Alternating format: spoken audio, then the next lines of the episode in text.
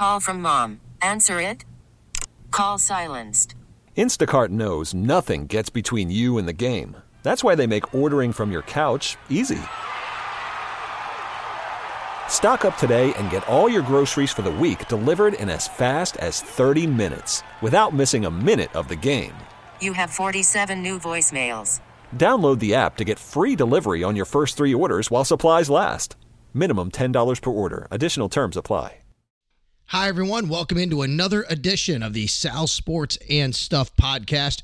Really, really happy and really proud that so many of you have come out and downloaded and subscribed via iTunes. I really appreciate that. And I invite you to, if you haven't yet, again, go to iTunes, search Sal Sports at iTunes, all one word. It's the Sal Sports and Stuff podcast. And here I talk with interesting people who have interesting lives, interesting jobs, interesting stories, whatever. Just some things that I really find interesting myself that I think you will as well. Today, going to talk with somebody who has a much different story than the first two podcasts that we did. Today's is a lot more upbeat and a little bit more lighthearted. In fact, a lot more lighthearted than the heavy stuff we did the first two times around. The guy's name is Ryan Nobles. Ryan pretty much is well, I guess you'd say he's the beat reporter for Capitol Hill at CNN. And the reason why I reached out to Ryan, he's actually from upstate New York. He's actually a big Bills fan. Him and I got to know each other, and I find his job fascinating. And I think you're going to as well, because we're going to get into a lot of different topics with with Ryan regarding what his job entails, what it's like every day covering Capitol Hill, the White House, crazy stories, things like that. It's going to be very cool, very interesting. I want you to hear this. It's not just about Ryan, it's about his job, and it's about all of that. And plus, of course, he is a Buffalo Bills fan. I'll ask him about the 2017 season as well. So we're going to get to that right now. It is Ryan Nobles of CNN. He is the Washington correspondent up on Capitol Hill. I hope you enjoy it. Sal Sports and stuff.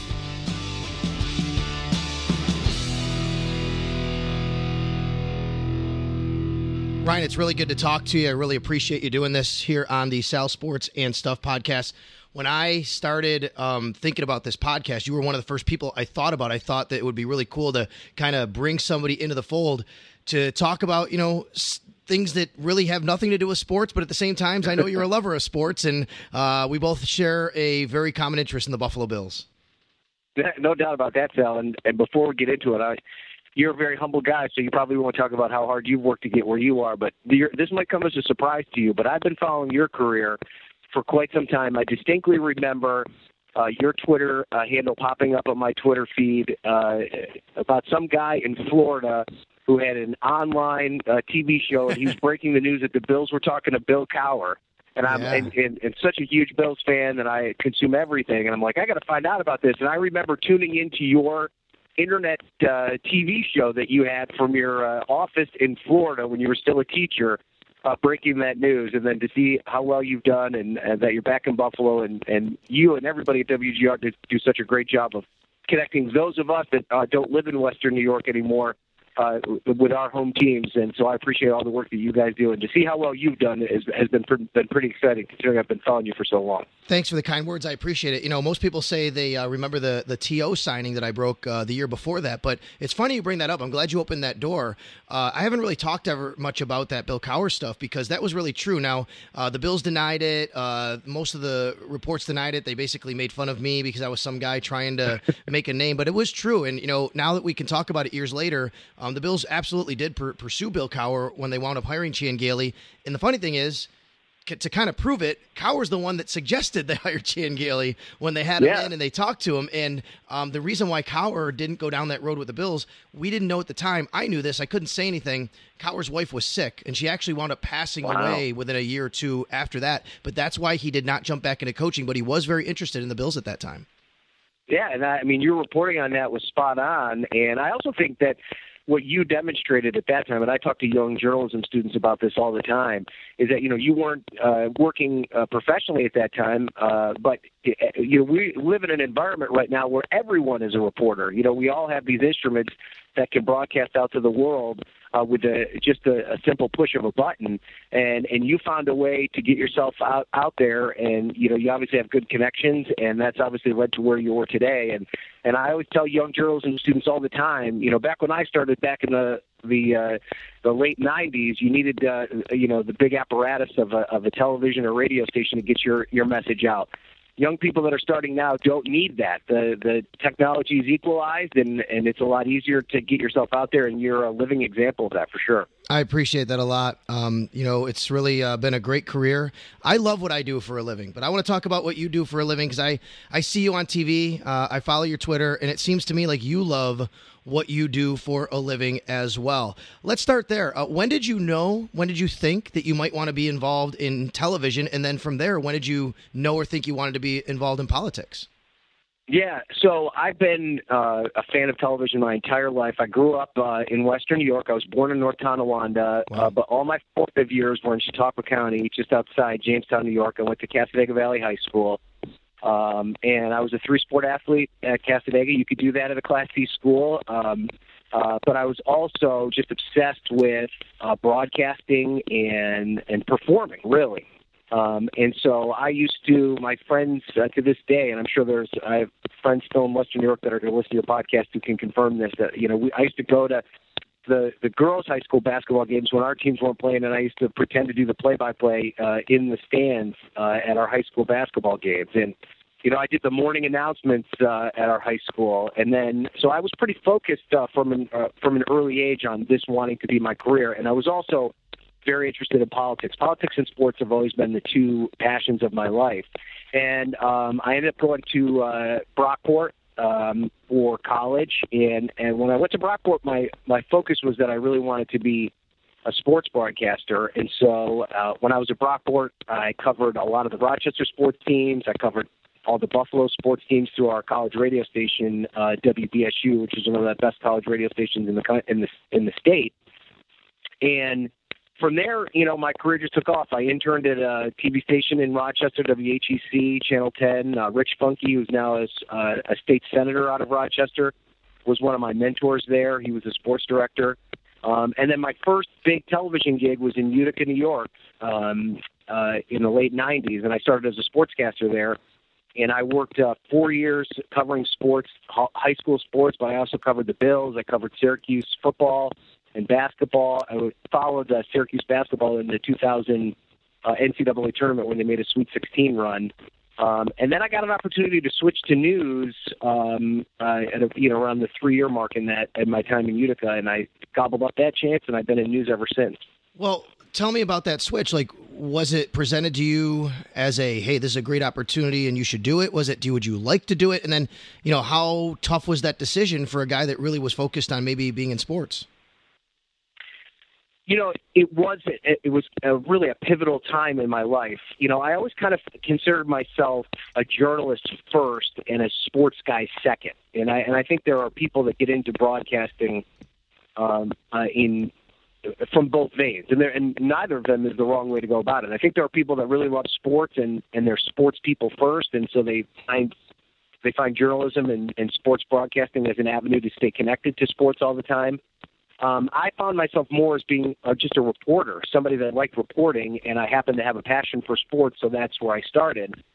But you know, we were at a time uh, in the in the industry where there were so many people that wanted to be sportscasters, and there were fewer and fewer opportunities. This was right around the time that Empire Sports Network, as you remember, uh, had folded. Um, a lot of these regional sports networks around the country were doing the same thing. There were just, and then also local television stations started dramatically uh, scaling back their coverage of sports. And I had a, a news director at the time, Vic Vetters, uh, who's still a good friend of mine. He's a general manager at a station in Providence, Rhode Island. Come to me and he said, you know, uh, you know, we you, you obviously like to to report, and would you like to start trying to report news? And so I started doing news during the week, and then I would do my sportscast on the weekend. And then my girlfriend at the time was uh, anchoring the noon newscast and they decided to expand the five o'clock news and add a ten o'clock newscast. And he approached both of us and said, "Would you guys like to co-anchor it?" So I co-anchored that show, uh, those two shows with my girlfriend at the time, and she's now my wife. So somehow our relationship hmm. survived that right. at that time. Um, and that's when I first, and when I made that move, I, you know, it was a, a bit of an awakening for me, Sal, because I kind of understood the role that sports plays in my life. And sports is an escapism for me. Um, I, I'm a fan first, and it was a it was a, to a certain degree liberating to make the move to news because I went back to being a fan. And you understand this for for somebody that works as passionately as you do. Um, you know, I think people think, well, if you you know you cover sports for a living, you just get to go to games and that's fun, and that's true. I mean, I don't I don't think any sportscaster, um, uh, you know, turns their back on the idea that they are, are fortunate to be in that position. But it, it's certainly still a job, right? You know, there were many times I mean, back in the day they used to let us sit courtside at Syracuse basketball games, uh, and I'm a Syracuse basketball fan. My wife's a Syracuse grad. I know you went to Syracuse. And you know, you wanted to jump out of your seat and cheer when uh, you know somebody hit a three pointer, and you can't do that uh, as a member of the media. And I remember, um, you know, making the transition to news and then going to a Syracuse game as a fan for the first time in a long time, and and, and really liking that feeling. And so I, I, I, I like being on this side of it better. I'm, I, I want to passionately root for my teams. Um, and I want to go to the game just as a fan. And when I listen to you guys talk about sport, it allows me to kind of pull myself back uh, from the daily grind of covering news. And so I, it was one of the best decisions I ever made. Is your wife still in TV? No, so my uh, my wife got out of television. Um, uh, she, Utica was the only place she worked. Uh, kind of a side note to my career, and this is kind of where the politics bug, uh, uh, where where I got bit by the politics bug, was that I. I, I left my television job in Utica to run for the state assembly um, in Utica back in 2002. Um, and I ran as an independent candidate and got killed. Uh, but uh, it was a, a really life changing experience. And from there, I went to Albany to cover the State House um, and anchored the morning news at the ABC, ABC affiliate there. So uh, we got engaged, and she came with me to Albany, and and she, we worked in she worked in public relations for a little bit in Albany, uh, and then uh, she's been a stay-at-home mom uh, since then. So she being a mom was her number one passion, and I'm incredibly fortunate to have somebody uh, like her as a partner because she understands the business um, on a very uh, human level so especially the job like I have now, where I get a call in the middle of the night, which happened a couple uh, weeks ago, that there was uh, somebody uh, who pulled up to the White House who claimed that he had a bomb in the back, and I had just left after a 10-hour day, and my boss said, "Can you go back to the White House?" And I was there till four o'clock in the morning. She doesn't get mad about that. She understands uh, the demands of the job, and she gets the lingo and all of that. And so I'm really fortunate to have somebody like that uh, by my side. I want to go back to that in a second because I think it's a lot of parallels here between what we do both for a living on a different scale. But um, the first time I ever heard about you, knew who you were, you sent me a video of, I think it was your son singing the Sal Capaccio daughter, song. My daughter, your yeah. daughter. I'm sorry. That's what I wanted to ask you about your kids, though. Yeah. Yeah, so uh, well, first let me tell you that story. So I am uh, an avid listener to the the WGR app, and and and you know I've, I've been a WGR fan since I was a little kid. My father would listen to WGR incessantly, uh, you know, on a small radio in his workshop in our basement. And uh, as a kid, we used to always complain because living in Jamestown, WGR didn't always come in perfectly. Um, and my dad would still fight through the static to listen to it because he was such a passionate fan, and and that stuck with me throughout my entire life. And um, so yeah, so whenever you come on, they play the Sal Capaccio song, and my kids like that the actual song, the Bastille right. song, right? Say Geronimo. Yeah, yeah, Hey Geronimo, that's right. So they they would start singing it, you know, the Sal Capaccio, and I would like walk into a room and I would hear them singing it under their breath, and I'm like, "Are you serious?" What? And so I, the tweet I put out, which you remember, was like, uh, you know, I'm, I'm listening to a little too much WGR. Uh, my kids are singing the song, and then I had to beg my daughter to do it, but she did it. And uh, to this day, they still do it. I, it came on the other day, and they were still singing it. So That's yeah, amazing. you can't ever let that go. That's become too too much a part of your identity. No, I, definitely. Tom Sitch, uh, former producer, WGR, deserves some royalties for that for sure. Ryan Noble's joining me here. He is the Washington correspondent uh, for CNN, based in Washington, and uh, he grew up in upstate New York. He's a avid Buffalo Bills fan. What other teams you like? Uh, you grew up in Buffalo. You like Syracuse, like me. You like the Bills. Yep. Who else you like in sports? Uh, obviously, love the Sabres. Um, I've been going to Sabres games since I was very little. My uh, my cousin, one of my best friends, Mike Delaney, uh, grew up in Lancaster, and I still one of my best sports memories of my entire life was he was on a Pee Wee hockey team in Lancaster. I think he played for the Wheatfield Blade, and they played in between periods at a game at the Aud, and I was like in fourth grade. And I remember we drove up like on a school night to watch the game, and he made a he was a goalie at the time and made a big save, and the entire Aud like screamed loud for him, and that was such a huge, huge uh, moment. Um, but yeah, I've been a Sabres fan from the very beginning. Firmly believe that was a goal. Uh, actually, I was covering sports in '99 uh, for Utica, in Utica, and there were a lot of Sabres fans in Utica, and so I covered that uh, Stanley Cup the whole way through. Um, so yeah, I've been a huge Sabres fan for a long time. I'm a big New York Mets fan, and that uh, it actually comes from my uh, wife's side of the family. So you know, a lot of Western New Yorkers are their baseball allegiances are all over the place, Right. and I never really had a baseball team growing up. I was a huge Rickey Henderson fan um, because my uncle Mike Rodriguez, who's from Grand Island, uh, was a minor league baseball player in the A system, and actually and actually played with um, uh, Rickey Henderson. And this is a true story. He taught Rickey Henderson how to slide. There are numerous times Rickey Henderson has been quoted as giving my uncle Mike Rodriguez from Grand Island credit for that. He'd be a great podcast guest for you. That's too. amazing. Um, yeah. So I so as a result, I followed Rickey Henderson. So wherever Rickey went, um, I kind of was a fan of that team. So I did root for the Yankees a little bit, which now kind of upsets me. Sorry, Sal. but um, but uh, anyway, so when I went when I met my wife, uh, her family are rabid Met fans, and Rickey was on the Mets at that time. So it was you know in the late '90s in that time, and so the the two kind of married themselves, and then we actually went and saw I think it was 2000 right when the Mets went to the World Series, and I went with uh, Carrie and her father, and we were there for the uh, Game Five against the Cardinals where they clinched to go to the World Series, which was one of the coolest sporting events I've ever been at. So I've been a pretty hardcore Met fan, which is not easy, frankly. I mean, you know, there are very there are a lot of parallels between the Mets and Buffalo sports teams.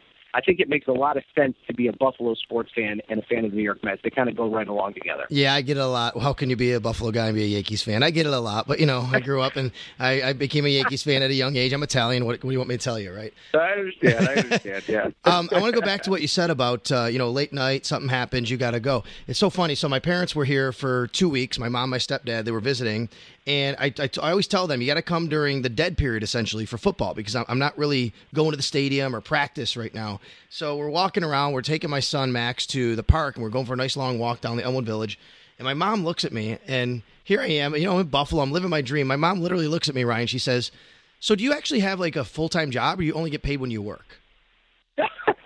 And I said, You really don't know what I do for a living, mom, do you? Like, she doesn't understand what I do for a living. And I kind of had to explain to her, Mom, I'm like a doctor on call this time of year, okay? That's basically Yeah. what I am. And, and, I, and it reminded me that's kind of what you are in Washington. I mean, Yeah. when news happens, you can't pick and choose when the news happens. Sure, you have a schedule. Sure, you have different things as Ryan Nobles that you have to take care of in your daily life. But that is really the the the uh, essential piece of what you do. You have to cover the news when it happens, and that's kind of the thrilling, exciting, but also, you know, um, I guess can be the burned out part of it for a lot of people. Yeah, and it's it's been that way my entire career. You know, it's it's obviously on a different level here at CNN, but even covering news in Utica and in Albany and Rochester, and I I spent eight years um, of my career in Richmond, Virginia, which is a huge honor and and a great place to live and work.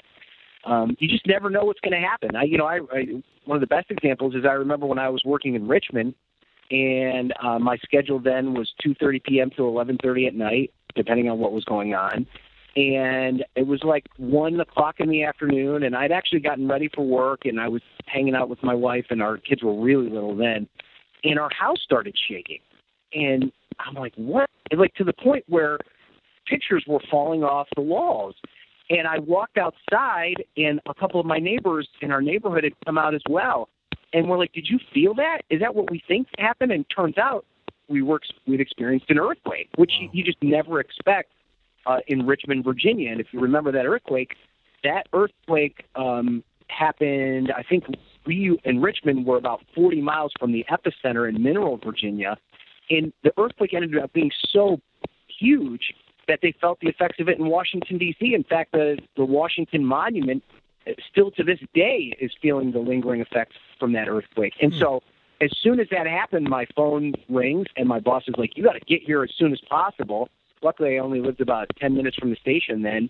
And we drove to the station and we were in live coverage all day long covering this earthquake. And that, I mean, that that's the best example, I think, of the news business in that I, I, I don't I didn't know anything about earthquakes. You know, I grew up on the East Coast. I've only been to the West Coast a, a handful of times. That you don't think about an earthquake being something that you would need to understand. You know, I could talk, all day long about lake effect snow growing up in western New York. In fact, that was my first assignment for CNN was covering a blizzard in, in Buffalo, which was a little ironic. But you know, you, you had to get on the air, and you basically had to learn on the fly. You know, our producers did a great job bringing people on to talk about it. We had reporters that were dispatched to the scene to see uh, the the impact of of what had happened. You know, in some of these areas, I mean, people kind of joke about that earthquake because it's not like the one that happened in San Francisco, but there were areas in our uh, community that were you know really hard hit. They had to completely rebuild some of the high schools in Louisa County and things, and so yeah, that's that's what the job is. You know, um, uh, my old uh, uh, radio station advisor at Brockport, uh, Warren Tazareski, Taz we call him he used to say, you need to be a, a jack of all trades, master of none. You've got to know a little bit about everything in news because you just never know where you're going to end up and what you're going to be covering. And, and I think that my career is a pretty good example of that. Yeah, I called my brother after my mom said that. I said, "Can you believe mom like doesn't even know that I actually have like a full time job with benefits?" And you know, and he made a, he made a comment, Ryan. He goes, and it made sense. And my brother's a little bit a few years older than me. And he goes, "Sally, you have to remember." When mom grew up and dad, now my dad passed when I was young, but my stepdad, he said when they grew up, you always went to a place for work. Like that if you don't physically go to Yeah. a place you're not working right? He said you don't go to a place a lot. You're at home. You know you have to be aware of what's going on with the bills but you may go somewhere one day you might not but you're always working. And i think that's right. That's kind of also the changing way that we live and the way we work today. Yeah, and, you know, my parents were so funny. Um, they followed my career for a long time, obviously, but working at CNN has been the first time that my parents can turn on the TV and watch me in their actual house. Wow. You know, they, you know, I've never, we've never lived in the same city. My parents relocated to the Raleigh, Durham, North Carolina area shortly. Really, actually, it was right around the same time that I moved to Richmond, and it was, it would always be so funny to hear my parents talk because my mom, I remember my mother uh, went to church with one of the uh, women that was on TV in Raleigh, Durham, and she would act as though she, you know, she, you know, she'd see this woman at church and it would be like a celebrity sighting. She was like, I cannot believe I, I saw her at church. Can you believe she looks so? She's just as pretty in person. And I'd be like, Mom, you know, I'm on TV every day too, but it didn't mean as much to them because they couldn't right. see me on TV every day. That's Uh, funny So that it's been a it's been a real thrill for them to see me on CNN. They still don't like, you know, they have to watch 24 hours a day because they're just never sure when I'm going to pop up. But uh, yeah, that's that's been a neat experience. now i know you're not supposed to ask a good looking guy like yourself his age but how old are you ryan right now So I'm 40 years old. I turned 40 last September. Okay. So I graduated high school in 1994. I graduated Brockport in 1998. So yeah, jeez Um, man I, th- I really I- thought you were like early 30s you look so great on tv yeah, i'm like yeah. I, you know, it, it was. I've actually hit the point in my career where it's my baby face is actually starting to benefit me. You know, you know, early on, like when I started in my early 20s, I looked like I was 16, and that that that held me back to a certain extent. So.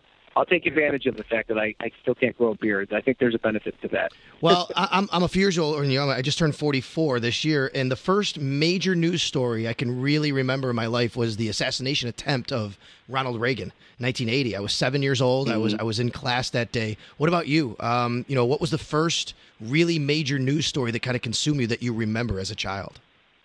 Yeah, so I, we actually just had this conversation with a couple of colleagues up here the other day um, because I was there uh, Thursday night when they didn't pass the health care bill. I was there till three o'clock in the morning, and that I felt like that was kind of a seminal moment um, in American history, which I think we'll talk about for a long time because of the way it all played out. But um, I, for me, without a doubt, the number one news story that I remember most vividly was the Challenger disaster. Yeah. I remember because that was something that you know for young people at that time we were so focused on it because there was a teacher, Christa McAuliffe, was going to be on the the uh, the space shuttle, so it was something that school children in particular were so tuned into.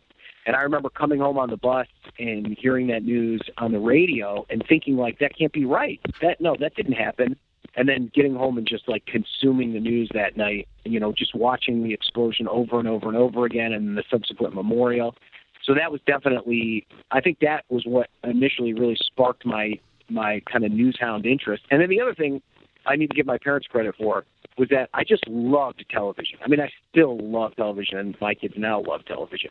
But my parents really reined in my television uh, usage, but they always let me watch the news. So because I love television so much, I was willing to sit through, and my father watched news from you know five o'clock right through you know the national news at, at seven o'clock, and I would sit there and watch it all with him. And I think that's really what sparked my interest in, in being in television news as well, because of that experience. And I just became obsessed with it. I loved all the the national television anchors, all the Buffalo anchors. Um, you know, it, it was a real thrill for me as I got on in my career to, to actually meet and get to know some of these folks uh, that I had watched growing up. Um, I remember meeting Ed Kilgore for the first time. I was working uh, at the NBC affiliate in Utica, and um, so we had, you know, we uh, would work with them. And then I also I was at the NBC affiliate in Rochester. And when I met Ed Kilgore for the first time, it was like I had, I he was literally probably the most the biggest celebrity to me that I'd ever met. He was such a huge thrill because he was such a big, big, a seminal figure in my my young life growing up in Buffalo. I was at the 98 Bills playoff game in Miami. I was working in Florida. Ed Kilgore was there. I didn't know him. I hadn't met him yet. They let us on the field for the final for like five minutes. You remember the game where Flutie got sacked by Trace Armstrong right at the end? Yep. Right. Yep, and yep. um and when Andre Reed on that drive, when he got up, he bumped the official. They threw him out. And I'm telling you, my first real interaction ever with Ed Kilgore was Ed Kilgore got so mad at the referee he almost ran on the field to beat him up. I'm, it was unbelievable. And I said, that is Ed Kilgore. That is great. That was awesome that that happened. and I always remember that about Ed Kilgore. Um, I want to ask you, Ryan Nobles, by the way, Washington correspondent, CNN here on the Sal Sports and Stuff podcast. Thanks a lot uh, for being with us. I want to ask you how you separate your politics from your work, because for me, it's the same thing with the Bills and growing up here. Now, I, I'll, I'll readily admit, like one of the things that I get criticized for by some of my own colleagues in this city, in this town, is well, Sal's a homer. Sal grew up; he's a fan. Look, and I always say, mm-hmm. everybody's from somewhere. Yes, I'm a Buffalonian. I want the Buffalo Bills to do well. I think me though, my my as a professional, as a person, I think I can separate that and that you know is mm-hmm. if you want to be professional and do it you're allowed to and you can and i don't hide from the fact that i grew up here. I don't hide from the fact that i had season tickets and took a greyhound bus from syracuse university back for home games. But when it comes time to a job to do i have a job to do and that's what i try to incorporate. But i guess it's never going to be enough for some people. How do you separate your politics? Even though you're an independent you have to have some leanings when you're on the air when you're reporting on the white house You know, Sal, I think this is one of the most important lessons that young journalists have to learn, and you have to learn it early on. And this is a this is an issue that I have studied uh, profusely throughout the course of my entire career because I think the the appearance of objectivity and the belief from your viewer that you are objective, especially covering politics, is one of the most important uh, important aspects of your credibility when it comes to reporting the news. And I, you know, there are a lot of of people who've done this for a long time, and I respect their opinion, who argue that you just have to kind of be apolitical. You have to not have an opinion on this thing. You just have to remove yourself from it. And I don't think that's realistic. Uh, you know, we are all human beings, and what I've come, you know, this isn't something that I figured out early on. It took me a long time in this business to to kind of come to this conclusion, is that you need to own your bias. You need to understand where you lie on the political spectrum. And and also the other thing I'd point out is that the political spectrum isn't a straight line; it's a circle. So you could easily find people on the one end that are super liberal on one thing, and then might be described as being super conservative on another thing. And you need to understand where you sit on that. You know, you know, we cannot deny our biases. You know, we all grew up um, in a certain part of the country. We are all a certain ethnicity. We are all a certain religion. We are all, you know, we all came from homes. You know, you lost your father at a young age. I've been fortunate enough to have a really strong father in my life. Not everybody has that uh, that benefit. You know, so you know, I come from, uh, you know, a, a middle class family from a rural town. Rural town. You know, over the course of my life, you you form opinions on things that uh, are inescapable. And so I think what happens to a lot of journalists is that they think that they can ignore those life experiences and then present the news from their place on the political spectrum and assume that it's the middle. And the fact is, none of us live directly on the middle of the political spectrum. We're all on it somewhere. And so, what you need to do is own that bias and then almost overcorrect in certain instances. So, if you feel a certain way about a certain issue, you need to kind of really right yourself with that and figure out how you feel about it. You don't need to reveal that to anyone. In fact, I would argue that it's not my responsibility to reveal my opinion on those things because that's not what you that's not my role in this discussion. And so what I do is I try and figure out where I fit on all these these big issues and then overcorrect or, or, or try and, and bring you know force myself to the middle on it so that I can have a fair, objective accounting of each and every one of these issues. And it's not easy. It's an ongoing process. Every single day, you have to make yourself aware of that. But it can be done, and I think it's to the benefit of the viewer. And the other thing I'll say too, Sal, and I'm glad you brought this up because this is something I've been thinking about a lot.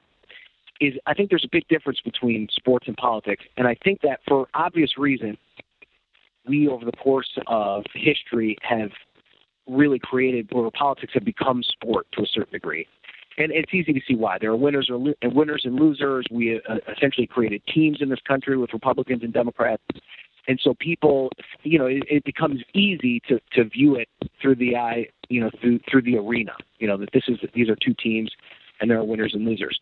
But I think that's become part of the problem, and and I think that um, you know I I you know I always tell people that no rational human being would continue to be a fan of the Buffalo Bills. If you if you really ser- seriously looked at it objectively right, and you right. said to yourself, after everything the Bills have done over all these years, and they continue to lose and lose and lose, why would you continue to support them? Well, because my support for the Bills isn't rational; it's emotional.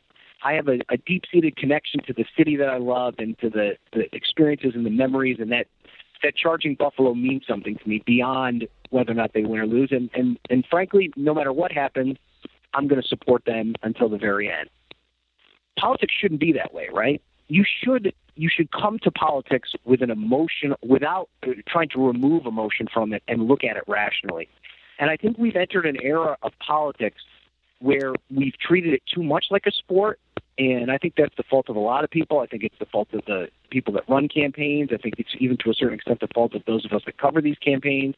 But it's also the fault of the consumer of politics that you be, when you become emotionally connected to a politician or an elected leader, you remove that rational uh, uh, analysis of their performance, and you and then you also remove the rational analysis of the performance of the person that's on the other team.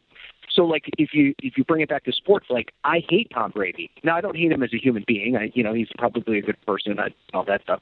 But I just can't stand him because he continues to beat my team over and over again.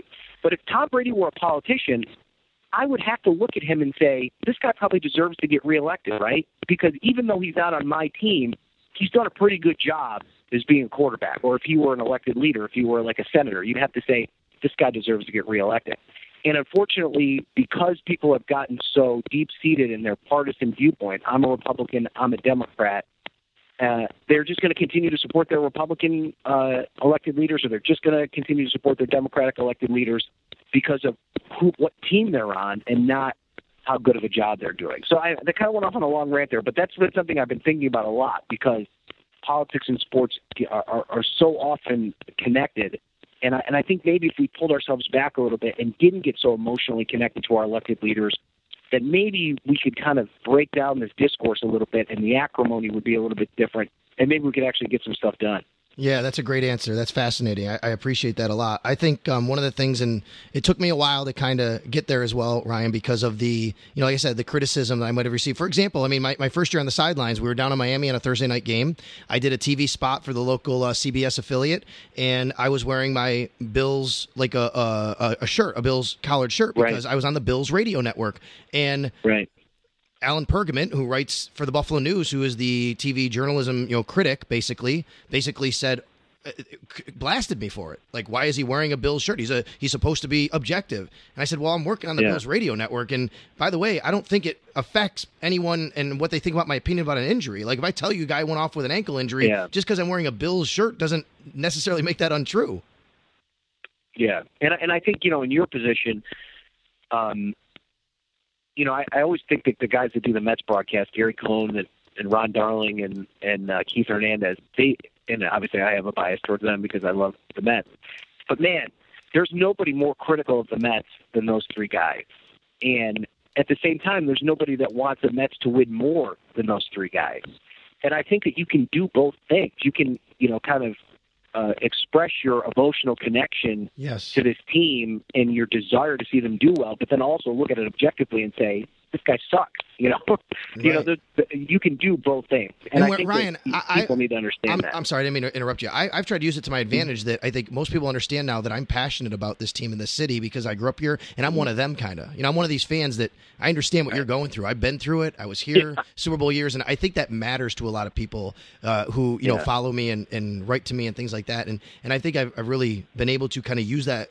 to my advantage as I go on in in uh, sports as well. So I think that's that part of it. Well, I think cool. the other thing, I mean, I think this probably happens to you too. It certainly happens to me uh, covering politics. Is that very few of your listeners, viewers, the Twitter followers consume all of your work from top to bottom, right? So, I, you know, that a big thing that frustrates me is, you know, if I do a story that is objectively fair but might be critical about a certain person from a certain party, my Twitter feed is loaded with people from that the uh, uh, uh, that party who are hammering me saying that you know I'm biased in one respect or another. And I always say, well, did you see the story that I did a week ago about the other guy from the other party that was just as tough? And you know, I think you, you you need to allow the body of work to speak for itself. And I think you're a good example of that. That there are plenty of times where you're tough on the teams for not doing what needs to be done but you're, there's also plenty of times that you give them credit where credit is due. Right. And and so, you know, you got to kind of just put that in the background and just know from your perspective that you're doing the work um, and you're doing it as hard as you possibly can, and, and you're fair. And you know, obviously, at replies on Twitter, you just have to kind of. Well, you just have to speaking of that, I want to I want to go down that road for a second because I get obviously, I mean, I get people who come at me on Twitter, the trolls, the haters, whatever. It's it's a minority. I mean, I, most of my followers and my mentions are awesome, but I do get them. But I don't have the have president of the United followers States I doing that to me. Yeah. I don't have the president of the United States doing me doing that to me. Okay, you guys have that at CNN, especially. Like, Mm-hmm. I, how do you? How do you like treat that? Like, is it something like a, hey, we just have to completely block that out? It can become, it can become kind of like, I- think at some point somebody over there might want to kind of like, come on, man, you know, just be quiet. But you can't do that because you have to objectively report. To have the president of the United States kind of, you know, go out there and fake news and all that kind of stuff that he does, how do you kind of treat that from both a macro and a micro level? You know, Sal, I think as a company, it doesn't really matter what the president says about us or the, the criticism that he might level at us directly. Um, it literally goes in one ear or out the other. You just read it and move on. You know, our job is to just continue to uh, objectively cover him as best that we possibly can. And I, I don't really think about it all that much, to be honest with you. And I don't think a lot of my colleagues think about it all that much. Um, we're here to do a job. Um, and we are going to hold this administration as accountable as we've held every administration accountable in the more than 35 years of CNN's history. And I think that just like when we talked about, you know, your track record as a, a sports reporter, I think this network has a pretty good track record as well. So, I, you know, the the big thing, I think the only thing that frustrates me about that situation is that we become the story. I, I didn't get into this business to become the story. Um, and so I don't really think about it all that much. I think that uh, you know you you you have to rely on your own integrity and your and your ability to to tell the story in a fair way. And I, we're just we continue to do that, and it doesn't really matter all that much. So you are essentially the beat reporter for the White House, the way I am the beat reporter for a, a, a sports team. But well, what- yeah, my so my my so my title is Washington correspondent. Okay. So my my main job right now is I'm on Capitol Hill. So Gotcha. The bulk of my so I'm I'm I'm in kind of a catch-all position here where I spend some time at the White House, um, I spend some time on Capitol Hill, but you know I could easily end up at the Justice Department or wherever the need is. But my current assignment right now, they've had me throughout the entire summer and for the foreseeable future on Capitol Hill. So I haven't been at the White House all that much. I have spent a lot of time at the White House. Um, I've been at the White House when the president has specifically called our network out, um, and that is kind of a an unsettling feeling, but something you just have to kind of move on from. Um, but yeah, so my main goal now is Capitol Hill, and you know, Capitol Hill is a is a really great beat because there's so much happening there. You have such incredible access on Capitol Hill. I mean, I'm literally talking to the most powerful senators in the country on a daily basis, and the the situation in Congress right now is in such upheaval um, that every single day there's a big story coming out of there. So it, that's been a great thrill to, to be on Capitol Hill. when I was in Florida, I got to know somebody who was a uh, White House slash Washington correspondent um, uh, in the news spanned basically, um, I think maybe three or four different presidents. Was in it for a long time, starting uh, with Ford and Carter, Reagan, and told me a great story once about. Uh, he said when when Jimmy Carter was president basically he would even have he could tell who was playing tennis on the courts because of the legs. Like he was so micromanaging like get you why are you out there? Why aren't you in your office doing your job? And then um, when reagan came in it was like hey i don't care what you do. Just get your job done. Your day is done. Like go have fun. And he said it was such a difference. I want to ask you about the atmosphere. You don't have to necessarily get into the minutia but what is the atmosphere like differently in uh, between a Barack Obama administration, or at least just Capitol Hill and Washington and the feeling, versus a Trump administration and the atmosphere and the and the feeling in Washington? So I covered uh, the Obama administration from from Richmond uh, at a local station. Okay. Um, I didn't. Well, that's not true. I mean, I guess I was at CNN towards the tail end of the Obama administration. But I, that being said, I still covered the Obama administration pretty closely because Richmond and Virginia, we were a swing state. I interviewed President Obama three times as a local reporter. And we got, you know, we were right in the mix in terms of the, uh, both the 2008 and 2012 campaigns. And our congressman in Richmond at that time was Eric Cantor, who was the House Majority Leader, and I covered his shocking uh, primary night loss in 2014. So I have seen it uh, from different positions, but I've seen the two different administrations. And I think the two biggest differences between the Trump administration and the Obama administration, and this isn't a criticism, it's just a difference, is that I think the Obama administration, to a certain extent, went out of its way not to make news. They didn't want, you know, they. It's not as if they didn't want to be in the news, but they didn't want the dramatic headline you know, Obama wanted the impression that it was just a well-oiled machine and they were just, you know, pumping out, you know, daily work. They wanted the kind of the body of the work to speak for itself as opposed to the day-to-day.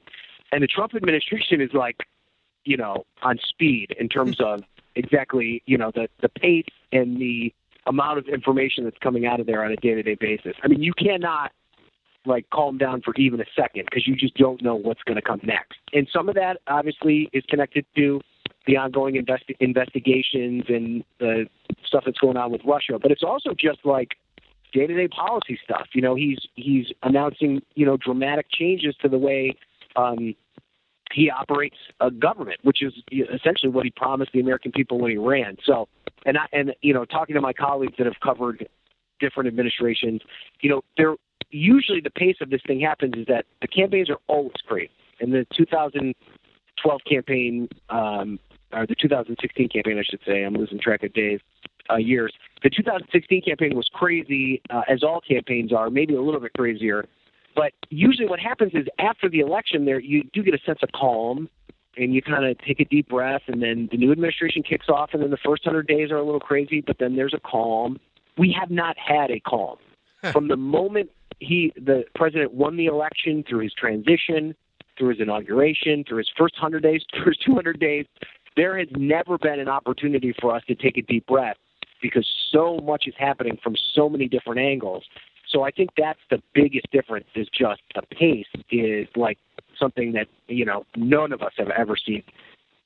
You got a chance to um, interview Barack Obama, right? A few times? Yeah, three times. Yep. Mm-hmm. What's what's Once that in the White House? What's that like? Kind of just you know, I don't care if it's Obama, Obama, Trump, or whoever it is. Like, what's it kind of like to just be in that moment and say, "I'm interviewing the president of the United States, the most powerful person in the world, essentially." Yeah, it's a surreal experience, Sal. It's uh, it almost feels like you're outside of your body, to be honest with you. Right. Um, and I, I was fortunate enough because I interviewed him three times. I interviewed him once during the campaign when he was still a senator, and then twice when he was in office. Um, and I think that having the benefit of interviewing him when he was still a senator kind of took a little bit of the edge off because I had had an interaction with him before. Um, but when I interviewed him when he was a senator, it, it was like at the height of the campaign. He was one of the most famous people in the world at that time. So it's not as if there wasn't a lot of pressure there. But there is a huge difference uh, interviewing a president of the United States inside the White House. You know, it's the ultimate home court advantage. and I remember um, preparing for the interview, and I didn't get that much time. It was like a 24 hour heads up. They're like, you know, we're inviting you up to the White House on this day. Uh, you and uh, and Obama would do this pretty frequently. He would bring up a group of, you know, they would strategically pick um, cities around the country where they wanted to get kind of a regional message out. And so they were like, you know, you, can you come up to the White House on Wednesday and interview the president? You get you'll get eight minutes or something. And I remember having like a moment where I had to take a step back and say, you know, one of the reasons, and you know, as skilled as Donald Trump is with the media, uh, Barack Obama was skilled as well uh, in a different way. And I think that what Barack Obama was hoping, and I think this did happen to a certain extent, is that you, you think bringing a local reporter up to the White House, they're going to be starry eyed and they can't believe that they're in this moment, and you're going to get a pretty friendly conversation. It was his expectation. And I went in to all three of these opportunities with that in the back of my mind, knowing that I had to uh, put that aside and kind of take a deep breath and understand the gravity of the moment and ask tough questions. And not only just tough questions about him being president at large, but also tough questions that specifically impacted our viewers at Richmond. This was a unique opportunity that we had and that I had to kind of be the voice for the people of Central Virginia. And uh, so I, you know, I, I went in there with a game plan. I mean, I super prepped for that interview, and it went pretty well. It ended up getting quite a bit of attention after the fact. This was in 2009. Um, but I always joke that um, when you meet a president of the United States, and I don't know if this is like this for everyone, but it's almost like a wax figure. Like you cannot, you know, it's like you see this person on television so often, and I'd actually, you know, I'd seen him in person quite a few times because I covered a number of his rallies as well. But to go into this room where they have it all set up already, he's already sitting down, all the cameras are set up, and you walk over and shake his hand, and you look at him, and you, it's almost like, is this the real human being? Am I, am I really talking to him? and so uh, it is a nerve wracking experience, but uh, it was certainly one of my uh, highlights of my career. It's very cool. Um, West Wing, House of Cards, Lone Survivor, lots of things out there about Washington, about the White House, how things work. Is there any TV show that actually, you know what, that that's not too far off, or are they all just kind of out there? yeah, so I'm a West Wing is my all-time favorite show, and I would tell you that West Wing is what we wish Washington would be. it's not actually the way Washington really is. Uh, it's not as idealistic, and it's not as uh, you know the they don't ever just kind of figure things out as, as easily as they did on the West Wing. And so uh, West Wing, although I love it, that's not reality. House of Cards is too far. Um, I mean, I kind of like House of Cards. I view it more escapism, uh, but it's not that bad. you know, even even under the current environment, it's not that bad. it, it, a lot of people say this, and I think people think it's nuts, but I think the probably the most accurate comparison to what Washington is really like is Veep um, which may sound crazy, but Veep, I Veep, think you said? Veep, Veep, yeah, Okay. the the um, the story with Julia, the Yep. the TV show with Julia Louis Dreyfus, uh, which is like ridiculously funny. Um, it's probably not as ridiculous as Veep, but I think the tone of Veep kind of more accurately describes what happens in Washington. I think that a lot of the what I think what I think is great about Veep is that it kind of shows that these are just kind of real people that have found themselves in these huge positions of power, and they all have their narcissists. They're they're you know they all have the the things that they're uh, you know too selfish about, but they're also you know generally good people, but they're not perfect, and you know they're trying hard, but it doesn't always work out. Um, and so Veep's a comedy, so it's only kind of the funny aspect of it. But I think it actually is the most true to life uh, of all those shows that are out there about Washington. Well, we'll wrap up uh, here with Ryan Nobles uh, transitioning the last few minutes here about our Bills. Ryan, shall we do that? we'll talk about the Bills. Uh, Ryan Nobles, by the way, on Twitter, you can follow him at Ryan Nobles. There's only one N in that, so it's like Ryan Obles. So, did someone have Ryan right. Nobles with the two N's, or you just didn't like that? No, I actually own Ryan Nobles with two N's. Oh. And, you know, I, I was on Twitter in the early days, and I didn't, you know, who knew what these handles really meant?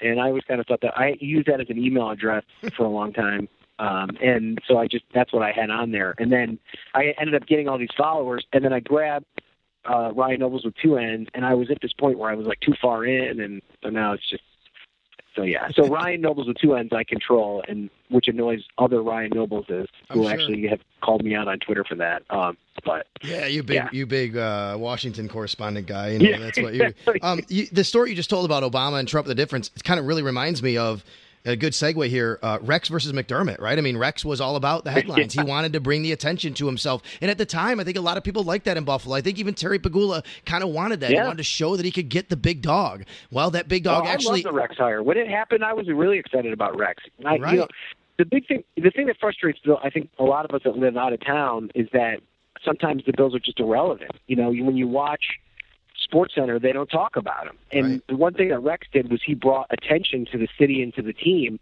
not all the time positive attention.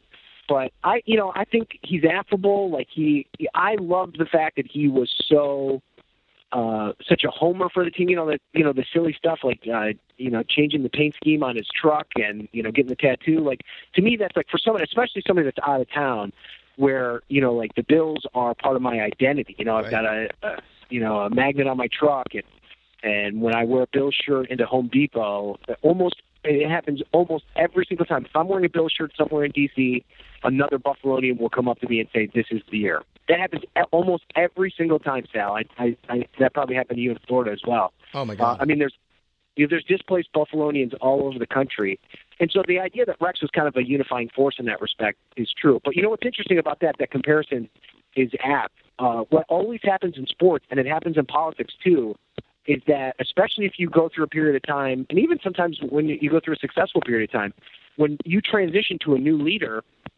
people often want the exact opposite of what they had before. right. And I- you, I think we see that with Obama and Trump for sure.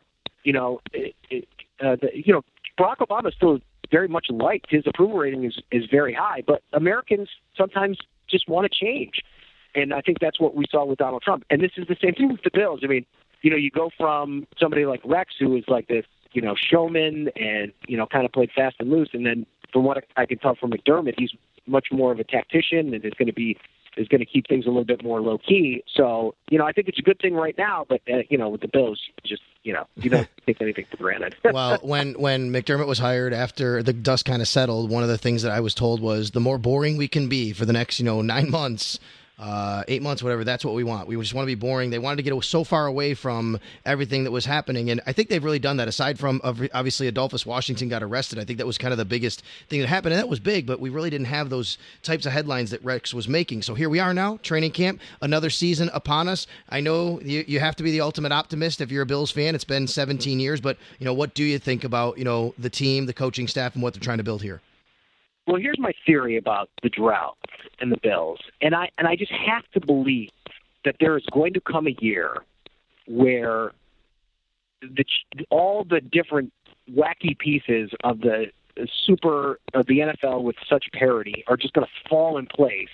And even though they might not have the best roster, and even though they may not have the best team out there, that somehow there's going to be this weird combination of factors that play into a season and then they're going to end up in the playoffs, probably as a wild card, because as long as Brady's the division, it's going to. And I just I can't understand. I mean, like that's happened to every other team in the league. I feel you know, there's been these like weird years where like the Bengals get in, or like you know the Chiefs get in, and and and they're not really that good a team, um, but somehow you know the schedule fell just the right way, and the people that they were competing for with the for the play. I feel I feel like that's happened with the Dolphins a couple years, where they just really weren't that good of a team, but yet the way this the season played out, the the records at the end of the year and the head to head allowed them to get into the playoffs. I just don't understand why that hasn't happened to the Bills at least one time over the course of this enormous drought.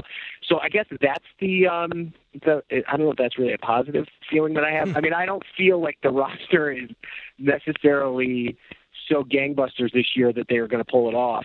Um, I don't think they've improved that much. But you know, I I I have a soft spot for Tyrod. You know, uh, he was Virginia Tech's quarterback when I was in Richmond, and so I, you know, uh, I worked with a ton of Virginia Tech fans and people that loved Tyrod Taylor.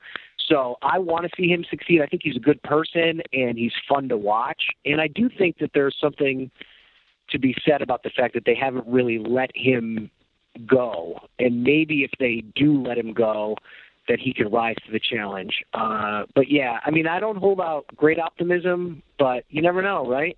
you never know.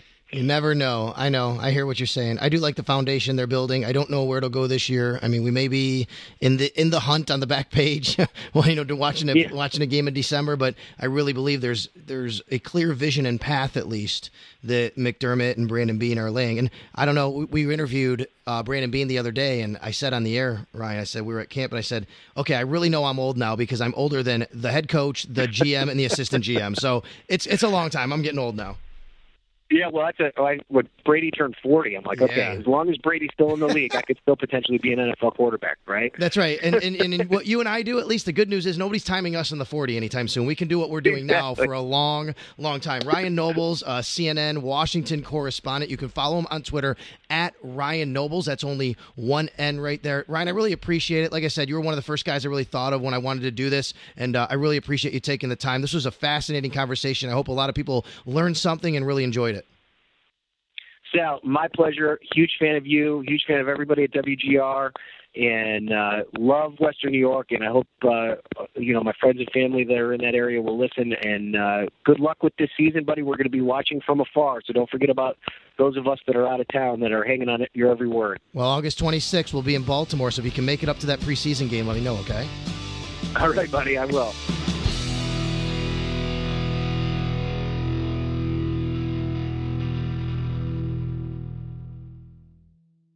This episode is brought to you by Progressive Insurance. Whether you love true crime or comedy, celebrity interviews or news, you call the shots on what's in your podcast queue. And guess what? Now you can call them on your auto insurance too with the Name Your Price tool from Progressive. It works just the way it sounds. You tell Progressive how much you want to pay for car insurance, and they'll show you coverage options that fit your budget. Get your quote today at progressive.com to join the over 28 million drivers who trust Progressive. Progressive Casualty Insurance Company and Affiliates. Price and coverage match limited by state law.